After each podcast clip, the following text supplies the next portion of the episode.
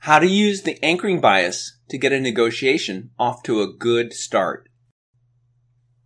In the world of negotiating, there's a number of classic questions that we all deal with each time that we start a negotiation. One of the biggest is whether or not we should be the ones who make a first offer.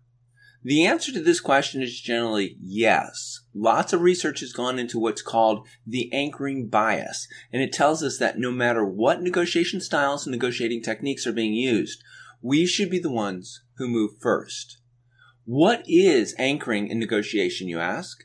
In a negotiation on either price or another issue, the party who moves first typically benefits by anchoring the discussion that follows on their offer, even if the anchor is arbitrary. The reason that the anchoring bias is considered a bias is because it distorts our judgment, especially in a negotiation where the bargaining zone is unclear. This knowledge of the anchoring bias in negotiation can help us make and respond to first offers more effectively. Compatible issues and how they impact the anchoring bias.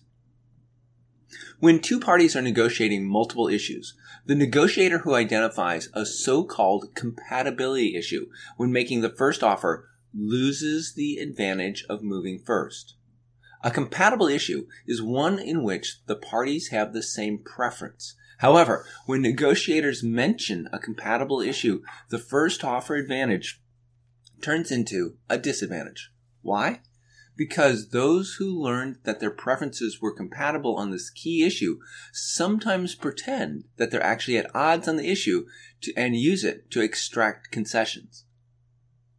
So, what's the lesson here?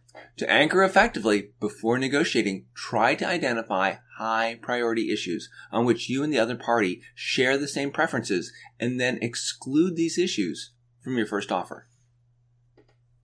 Justifications and how they impact the anchoring bias. When you're presenting the first offer in a negotiation, you might assume that the other side will find the offer more persuasive if you make the effort to back it up with a justification. A carefully reasoned argument is bound to be more compelling than just a cold, stark number, right? You would be wrong.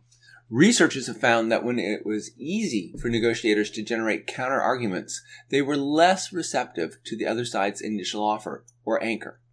The seller's persuasion, persuasion efforts were more successful when buyers had to work harder to remember the seller's arguments. Thus, easy to counter arguments trigger a backlash in the form of simple counter arguments. How to use the anchoring bias to improve negotiating outcomes. So, how can we use anchoring bias to get what we want in a negotiation?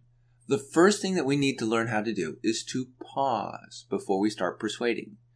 When the other side can easily come up with counter arguments, your justification for an anchor may backfire on you. Negotiators may be more receptive to novel information that you provide, such as a newly lowered price or confidential company data.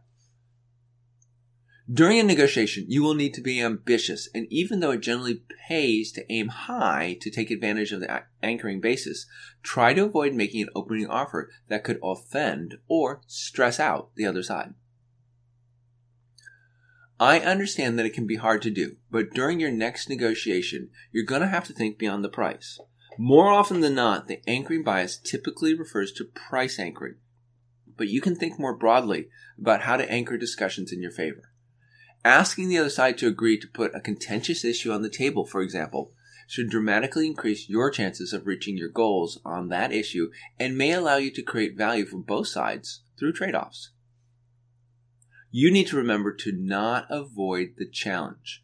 Making the initial offer poses clear risks for you during your negotiation, yet research suggests that in many contexts, those who drop the first anchor do better than those who tr- must try to overcome it.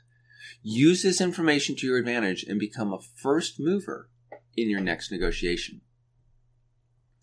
What all this means for you. There are many things about negotiating that are fixed long before we show up at the table. One of those things is called the anchoring bias.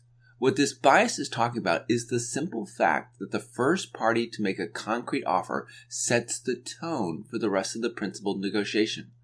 Although doing this may sound like a simple thing to accomplish, there's actually a lot involved in doing it correctly. One of the things that we need to be careful of are what are called compatibility issues. These are negotiating issues in which both sides pretty much agree on. If we make the first offer on one of these issues, it can turn on us. We also have to be careful and not provide the other side with too much justification for the offers that we make to them.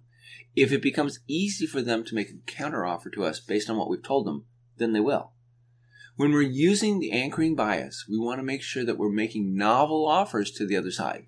Try not to offend the other side with your opening offer, and if at all possible, try to make it not about price. As negotiators, we need to find a way to get over our fear of going first and making the first offer in a negotiation. By doing this, we can cause the anchoring bias to start to work in our favor. If we've done our research and if we've avoided any situations in which the anchoring bias could work against us, then we'll be well on our way to getting the deal that we want.